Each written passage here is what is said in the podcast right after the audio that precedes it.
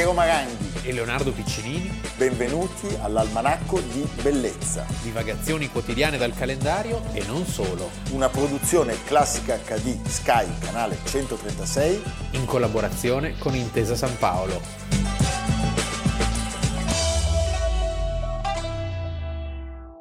Almanacco di Bellezza, 19 aprile. Leonardo, parliamo di Eva. Parliamo di Eva, esatto.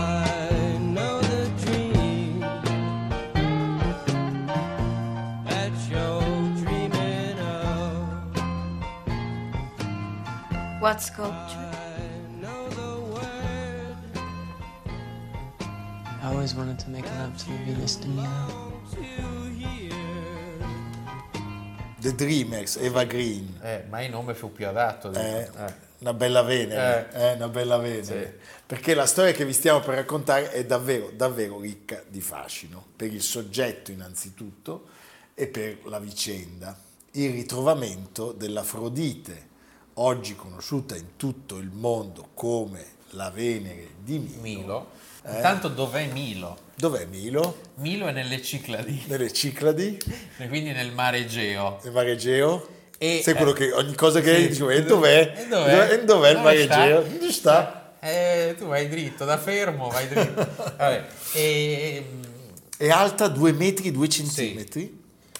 È uno dei capolavori della scultura ellenistica, il momento più avanzato dell'arte cosiddetta greca, nel Eh, momento in certo. cui la Grecia diventava romana. Diventava romana. E ehm, quest'isola era molto ricca di testimonianze archeologiche, perché Milo è tuttora uno dei porti più sicuri dell'Egeo, era una ricca città mineraria e straordinarie opere da Milo sono arrivate in vari musei, quello di Atene, il British Museum e appunto... eh, In questo caso nostra- se la pigliano i francesi. i, france- i franzosi. Oggi, oggi è la terza opera più visitata del Louvre insieme alla Gioconda e alla Nicche di Samotracia. Certo. Altra importante Beh, scultura pazzesca. ellenistica. Ellenistica. Sì. Quindi ci siamo, cioè noi e i greci, Noi e i greci. che veniamo fendenti. Sì.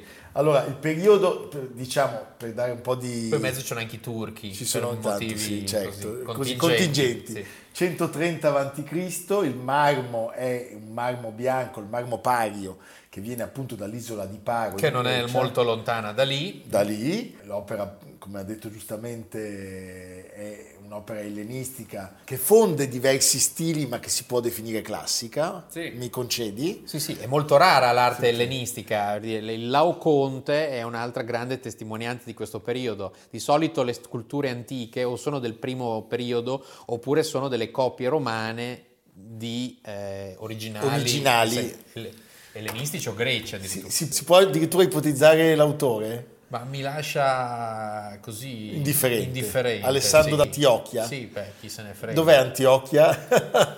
Eh, lo sa, Eh sì, lo sa, Beh, lo a sa. proposito di età ellenistica, cioè l'età ellenistica in cui si, si creano questi grandi regni eh, dell'eredità di Alessandro Magno. sì. È una cosa pazzesca, cioè, voi sentite la conoscenza, eh? Allora, Ecco, ma si, si conosce l'episodio eh, mitologico della vita di Venere che è rappresentato in questa, in questa, in questa scultura? Si ipotizza eh, che sia quel momento in cui Venere offre a Paride Il, il, pomo, il pomo. E lì, E lì inizia eh, tutta la inizia tutta la storia Eh, va bene, va bene.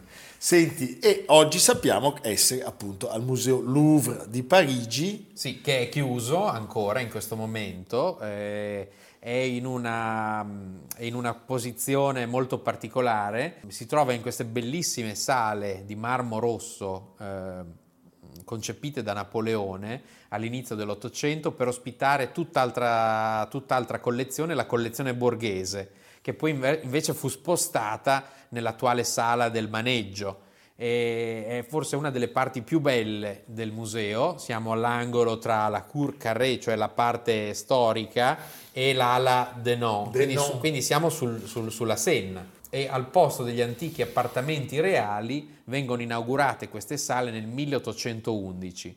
Questa scultura invece viene scoperta dieci anni dopo. Quando Napoleone non c'è più. Napoleone non c'è più e al suo posto c'è il triste Luigi XVIII. Sì, che non vedrà mai la, la- la scultura. No, però era messo malissimo. Sì. Era uno che aveva dei seri problemi di salute. Serissimi, problemi di Serissimi, salute. sì. Anche per tutte le maledizioni che gli abbiamo lanciato noi due. Va bene. Ecco, ma to- torniamo alla storia. Allora, tutto è inizio l'8 aprile del 1820, quando un giovane ufficiale di marina francese, appassionato d'arte, Olivier Voutier, Stiamo parlando di tutto un mondo che si era formato sulla- sul saccheggio Beh, napoleonico e che adesso... Anche questa è una sana eredità napoleonica. Sì. eh? Attraccò con la nave a cui era stato assegnato sull'isola greca di Milo. Erano anni in cui gli scavi archeologici nelle isole del Mar Egeo davano, devo dire, dei risultati, frutti. dei risultati pazzeschi. E questa corrente del neoclassicismo aveva in qualche modo permeato di sé tutti i personaggi attivi nelle ricerche. Allora, lui inizia i suoi scavi, si fa aiutare da un paio di marinai e devo Il dire... vero scopritore è un contadino. È un contadino, perché lui un contadino stava scavando attorno a un muro, eh? Yorgos Kentrotas. Sembra un personaggio di... Eh, no? di un film, ma di un film di Jules Dassin, Top Capi. Secondo me in Top Capi c'è Yorgos Kentrotas. O di Costa Gavras. Sì, eh, perché in questo giardino c'è il busto di una statua di marmo raffigurante una donna non vestita, in buono stato ma senza entrambe le braccia. Bam! E che succede? Che il francese si interessa. Eh, il si francese interessa. dice, ma che è sto contadino Eh? zitto zitto? Gli si può dare qualcosa? Trovano le gambe velate e un pezzo laterale del busto. A quel punto la voce comincia a spargersi e in quel momento la Grecia era sotto il dominio ottomano. In particolare il eh, personaggio di riferimento della lontana eh, Costantinopoli, Bisanzio, Istanbul era il Dragomanno, che era uno molto feroce, Certo. era quello che era incaricato di riscuotere le imposte. Quando qualcosa non andava bene, c'erano le scudisciate e, e quindi si diffonde la paura del dragomanno e dicono aspetta questa scultura però non facciamo niente che se poi se ne accorge il dragomanno siamo, siamo, siamo finiti. Tra l'altro sembra che nel momen- nel momento in cui questa scultura, la scoperta di questa scultura si diffonde, cominciano a farsi largo degli intermediari dei russi, perché in quel momento c'è la grande competizione Certo. anche con l'Ermitage, che era un grande museo di scultura, e in Russia c'era una grande sete di arte Pensa che classica. meraviglia. Noi non c'eravamo. Quindi si crea una sorta di lotta tra francesi e russi, soprattutto dovuta al personaggio che emerge in un secondo momento, che è questo ammiraglio molto così, molto spregiudicato. Quando Voutier compone la Venere di Milo, eh, ha subito un, un fremito, cioè si rende conto di essere davanti a un capolavoro assoluto, tant'è che molla tutto il resto, abbandona i suoi interessi. Sì, è, un'op- è un'opera composta di due parti che si uniscono nel punto in cui ci sono le pieghe della veste, sono due blocchi.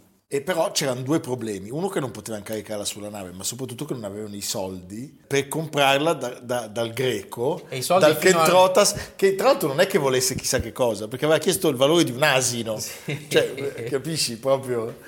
Eh? e allora vanno dal viceconsole. Eh, la faccenda si grossa adesso perché si passa dal contadino che si accontentava di... Poi già uno che si chiama Brest, Sì. il viceconsole. Alcuni archeologi greci affermano di avere ritrovato le braccia della più famosa statua del mondo. Saranno queste? Cioè le braccia di una Venere al bagno o di una Venere diva dello striptease? Forse Venere era invece una casalinga, a meno che non le piacesse seguire il marito Vulcano all'osteria. O era una dea poliziotto addetta alla disciplina del traffico, una globetrotter dedita all'autostop. In tal caso, queste sarebbero le inevitabili conseguenze di una gita in macchina sulle nostre strade. Insomma, non si sa come portare via questa benedetta statua. Sì. Se non che arriva il 19 aprile, cioè veniamo al nostro almanacco, alla nostra data, un'altra nave francese. Qui c'è un personaggio ambizioso, quello Sì. Cui facevi riferimento. Jules Dumont d'Urville. Già il nome. Sì, beh, è sì, francese sempre ama Jules. Dumont, Sì, sì. capisci? Cioè, non- Le Gobelins. Sì, esatto, che era un ambiziosissimo ammiraglio che negli anni successivi divenne fra i più celebri esploratori francesi dell'epoca e la cui carriera iniziò proprio con quello che accadde in quei giorni a Milo. Rispetto a Voutier, però, Durville agì diversamente, cioè lui capì di non poterla acquistare in quel momento, ritornò nella sua cabina, fece un disegno della statua e appuntò tutto sul suo diario dove peraltro si diede tutti i meriti della scoperta. È un classico. Eh, tipico, perfetto. È il Dumont. Allora, lui sapeva che la nave sarebbe ripartita per Costantinopoli, dove avrebbe avuto l'opportunità di parlare della questione con l'ambasciatore francese e così accadde. Il 23 maggio del 1820 la statua fu comperata per conto del console francese di Costantinopoli per 750 franchi, più un terzo come risarcimento.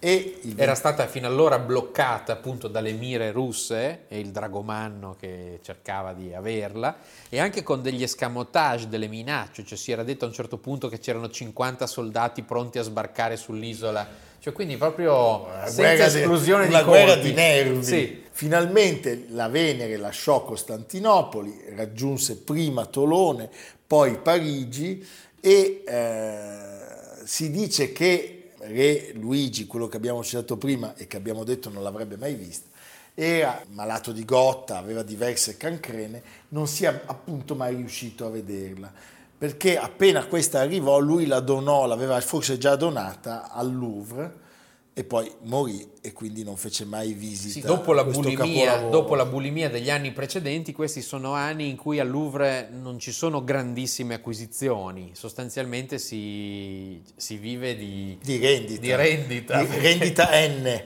N. Di rendita eh, N. N rendita, eh.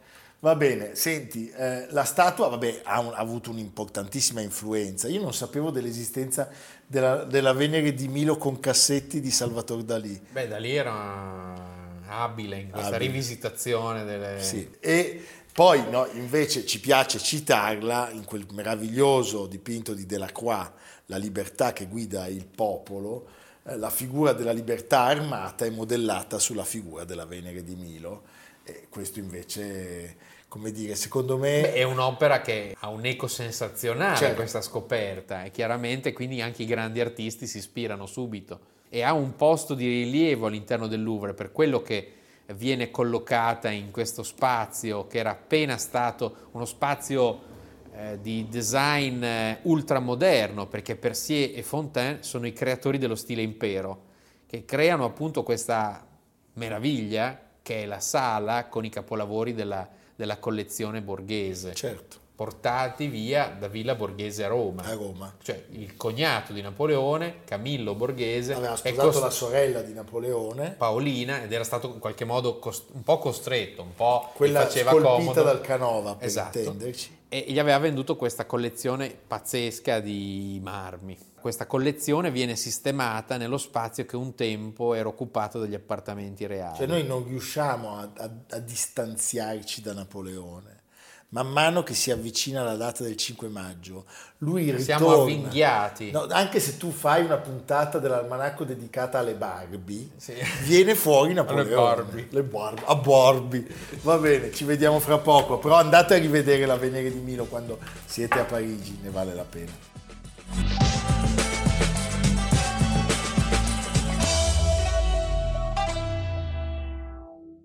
Leonardo, con un tempismo pazzesco, noi una decina di giorni fa abbiamo raccontato del matrimonio di Carlo e Camilla e in quegli istanti, mentre stavamo registrando la nostra puntata, il principe Filippo è passato a miglior vita. Per Sì. cui adesso qualcuno dirà, ti è, perché oggi parliamo di un altro matrimonio reale, anche se qui i due... Sono tutti morti. Beh, loro però, sai, Ah sì, non si sa mai, parenti, ci vabbè, sono i parenti. Lunga vita ai Eh, Grimaldi. 19 aprile del 1956 una bellissima attrice di Hollywood sposa un pirata, Sì. che però è anche un principe. È un principe con una...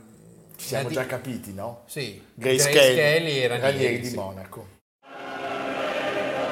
The wedding is over, and Prince Rainier's bride is no longer Grace Kelly, but Her Serene Highness Princess Grace of Monaco. Una dinastia molto antica, perché eh, il Principato di Monaco affonda le radici in un esule genovese, questo Francesco Grimaldi, Certo. che a fine 200 eh, occupa questo spazio, così questo piccolo lembo di terra, che gli verrà poi riconosciuto dalla stessa Genova nel 400 e quindi è un, diciamo, un principato molto longevo e attraverserà un eh, lungo periodo appunto un po' protetto dalla Spagna, un po' protetto dalla Francia, solita, solita storia, e che ha come momento... Diciamo che loro però sono più bravi a mangiare di noi. Sì, non c'è Eh, dubbio. se è Francia o Spagna purché se magna non è il più a piccolo, Monte Carlo non è il più piccolo stato del mondo perché il più piccolo è Vaduz. no Vaduz no è il Vaticano Ah, è vero. è il Vaticano Hai c'è sta il ragione. Papa Io non sono mai stato a Vaduz. Ah, Vado a Vaduz. nel Liechtenstein Nel Liechtenstein. Ah no, non è Vaduz, è il No, Vaticano. il Vaticano.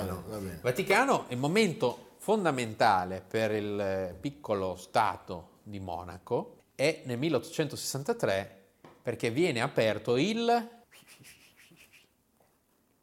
Egarte No! Egarte. Le carte, il casino. il casino Va bene. L'apertura del casino permise al principe Carlo III Grimaldi di abolire le Un, imposte. un filibustiere, eh. ma mi sta molto simpatico, scusa. Ah, quindi loro aprono il casino e aboliscono le E imposte. certo, e da lì cambia tutta la, la faccenda. E quindi incominciano le fortune. Quindi questo palazzo che ancora oggi è tutto di stile genovese, ci sono anche degli affreschi molto ripassati, molto kitsch. E di lì eh, il primo momento è quello. Il secondo momento è questo del matrimonio con la mitica pazzesco. Grace. Allora, Grace era attrice hollywoodiana amatissima, bellissima, premiata già con un Oscar prima di questo matrimonio e soprattutto era diventata l'attrice feticcio di Alfred Hitchcock, Sì. con cui aveva fatto ben tre pellicole e ne avrebbe dovute fare altre. In questi ultimi anni sono usciti molti libri sul rapporto di Hitchcock con le sue attrici e con le bionde. E con le bionde in generale. generale E rimaneva sempre malissimo perché queste a un certo punto lo mollavano. lo mollavano. Eh beh, certo. Povero Hitchcock. Eh, lei era una ragazza che aveva avuto diciamo, una vita facile perché aveva un padre miliardario, una madre che faceva la modella e allenatrice di atletica, non frequenta l'università e si dedica alla recitazione, va a New York e diciamo gli va tutto bene perché ha subito un grandissimo successo. Devo dire che è un volto che non invecchia. eh. No, stupenda. Cioè, quando ti capita di vedere un film con Grace Kelly è di una, una bellezza universale, universale. senza tempo. Il suo primo film famosissimo fu Mezzogiorno di fuoco con Gary Cooper, poi appunto con Hitchcock per Il delitto perfetto, La finestra sul cortile, Caccia al ladro. Particolarmente interessante per la nostra vicenda è Caccia al ladro, 1955, il famoso bacio da antologia tra Cary Grant e Grace Kelly, Oscar per la fotografia straordinaria che in qualche modo lanciò anche quei luoghi nel mito mondiale, Certo. Robert Barks in Vista Vision, Morandini lo definì effervescente come lo champagne, perfetto come un cronometro, questo film di Hitchcock, ed è il film fondamentale perché è in quel momento lì che si forma questa coppia. Si erano conosciuti appena prima per, eh, a Cannes, lei diventa famosissima per la- con la ragazza di campagna, Certo. e in cui vince un Oscar per lei, devo dire, meritatissimo, anche se il film che ebbe un enorme successo sia di pubblico Bing che di Crosby? critica, sì, oggi appare un po' datato, Sì, devo dire. sì, sì, sì. Però quello è il momento che la consacra. E quindi Galeotto fu Hitchcock con Caccia al ladro. Sì. E allora noi vi offriamo un contributo.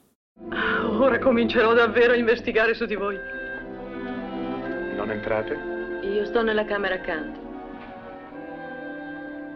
Cary Grant, elegante più che mai, con un guardaroba Guardaroba fantastico. pazzesco. Guardaroba Pazzesco. che, non- che- che passa le mode, No, cioè è oltre. Sì, È oltre. vero classico, E questo Ranieri III di Monaco, sovrano di un piccolo principato, un po' timido. triste anche, lo chiamavano il principe triste. Cosa posso fare per essere meno triste? Beh, in fondo si to- trova... Sembra la storia della da fiaba, il principe triste viveva nel suo castello. Beh, anche non perché incontrò una bionda principessa. nella loro storia d'amore c'è un aspetto fondamentale, cioè la consapevolezza del, del neo principe di aver visto i conti dello Stato. Sì. questa operazione è perfetta. Dai, dai, con queste tasse Beh, basse. eh, no, ma veramente perché non c'è niente di meglio per rilanciare il, il glamour, eh, l'attrattiva di questo posto e ci riescono. Cioè, è un matrimonio perfetto. E poi c'era questo trattato capestro. Una specie di clausola Eh, certo. a bordo pagina. Cioè lui nel 1918 era stato fatto un trattato con la Francia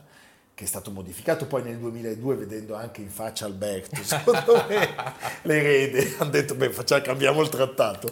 Cioè se il sovrano di Monaco non si fosse, non avesse generato E eredi, la Francia c'è stata? il, il principato sarebbe passato alla Francia. E la Francia l'ha fatto Beh, chissà, senza- Lì chissà, Ah, sì. lì ha detto qua adesso apro un paio di conti correnti. C'era Sarkozy? Ma non, 2002 no, non c'era Sarkozy. Sarkozy è arrivato nel 2007, 2002 c'era ancora Chirac. Chirac.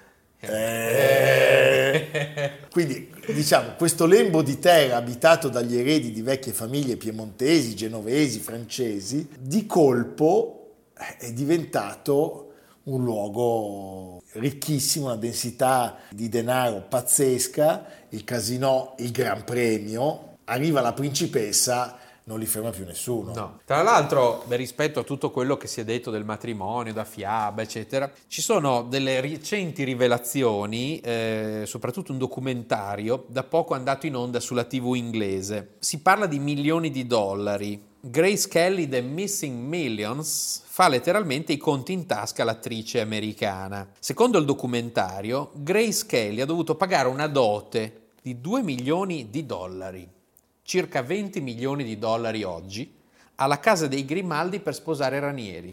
Una cifra enorme che la sposa è riuscita a mettere insieme unendo il suo patrimonio personale guadagnato con la recitazione con l'eredità della sua famiglia d'origine. E questo mi rende, mi rende i genovesi Grimaldi ancora più simpatici. Ancora più simpatici, pazzesco. L'altro Perché lui sono riusciti anche a sg- a sgranocchiare i soldi della famiglia di Grace Kelly, mamma mia. Tra l'altro lui, quel famoso primo incontro di Cannes che tu hai citato, non andò molto bene perché lui era molto timido. Poi lui iniziò a scriverle ogni settimana e a girare la Francia per cercare un cinema dove proiettassero il film. Eh? Era un po' impedito, però essendo principe, sai com'è? Comunque, Aiuta. no, poi Sono principe. Arriva con l'anello di, di- Sì. di rubini e brillanti come i colori della bandiera. insomma, Sì, sì, sì. eh?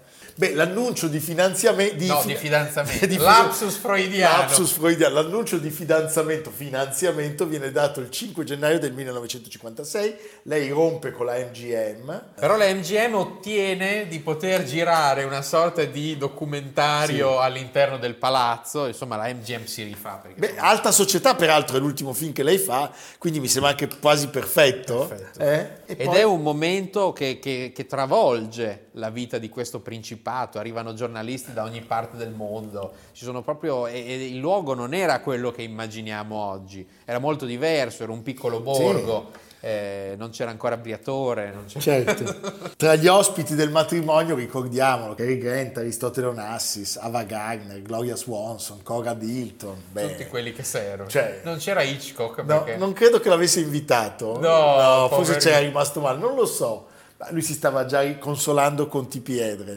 La mamma di Melanie Griffith. Lei era bellissima e l'abito era, parliamo di 110 metri Eh là. di seta bianca. Addirittura. Sì. Sono tanti 110. 110 metri, era stato realizzato per E una- due volte la facciata di Brera. per un'ava di Ranieri 125 anni prima. Il velo tempestato di perle, insomma, diciamo tutto quello che, che serve.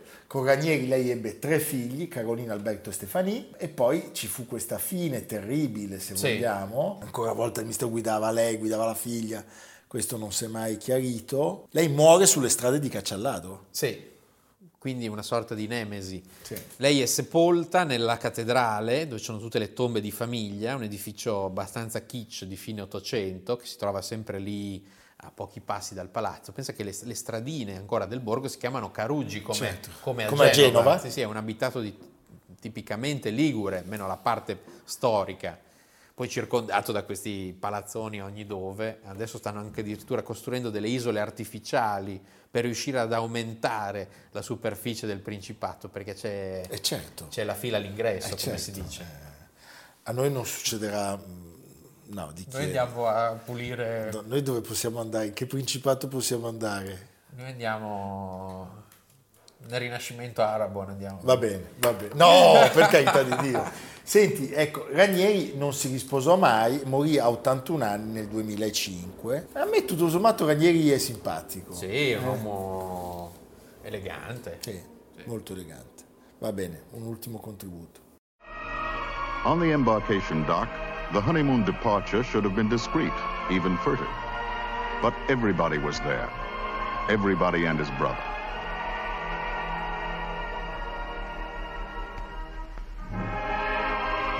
We all intruded for one more glimpse of the beautiful bride, the joyous life, the happy prince. Bene Leonardo, e allora ci porti a Genova? No, a No, Roma perché quel che vuole lui. Sì, è uscito un libro eh, sull'aula Nervi Paolo VI, sono i 50 anni, essendo stato inaugurato da Montini nel 30 giugno del 1971. Nervi geniale ingegnere. Monumento simbolo dell'edilizia contemporanea oltre Tevere, fortemente voluto da Papa Paolo VI, che Nervi concepisce con un disegno avveniristico caratterizzato da un'ardita elegante copertura ondeggiante in cemento armato, capace di accogliere circa 12.000 persone. Inedito anche il racconto del primo incontro tra Paolo VI e Nervi, al quale il Papa chiede di fare un'opera non meschina o banale, ma cosciente della sua privilegiata collocazione. Posso osare? domanda l'architetto riferendosi alla vicinanza della cupola di Michelangelo. Oh sì, bisogna sapere osare al momento giusto, la risposta del Papa. E Nervi osò disegnando un'aula entrata nella storia dell'architettura moderna che dal 71 a oggi ha accolto oltre 12 milioni di fedeli. Beh, chapeau. Sì. A noi Nervi piace molto, ricordiamo lo stadio di Firenze, ricordiamo tantissima Palazzo dello Sport, eh, a il Roma. Palazzo dello Sport a Roma, ricordiamo il Pirellone, perché Eh, non è certo. solo di Gio Ponti il Pirellone, È vero. è anche di Nervi. Che Evviva- nervi. Che nervi questo Nervi. Va bene, a domani. A domani. Almanacco di bellezza, cura di Piero Maranghi e Leonardo Piccinini. Con Lucia Simioni, Jacopo Ghilardotti, Samantha Chiodini, Paolo Faroni, Silvia Corbetta. Realizzato da Amerigo Daveri, Domenico Catano, Valentino Puppini, Simone Manganello. Una produzione classica HD Sky Canale 136 in collaborazione con Intesa San Paolo.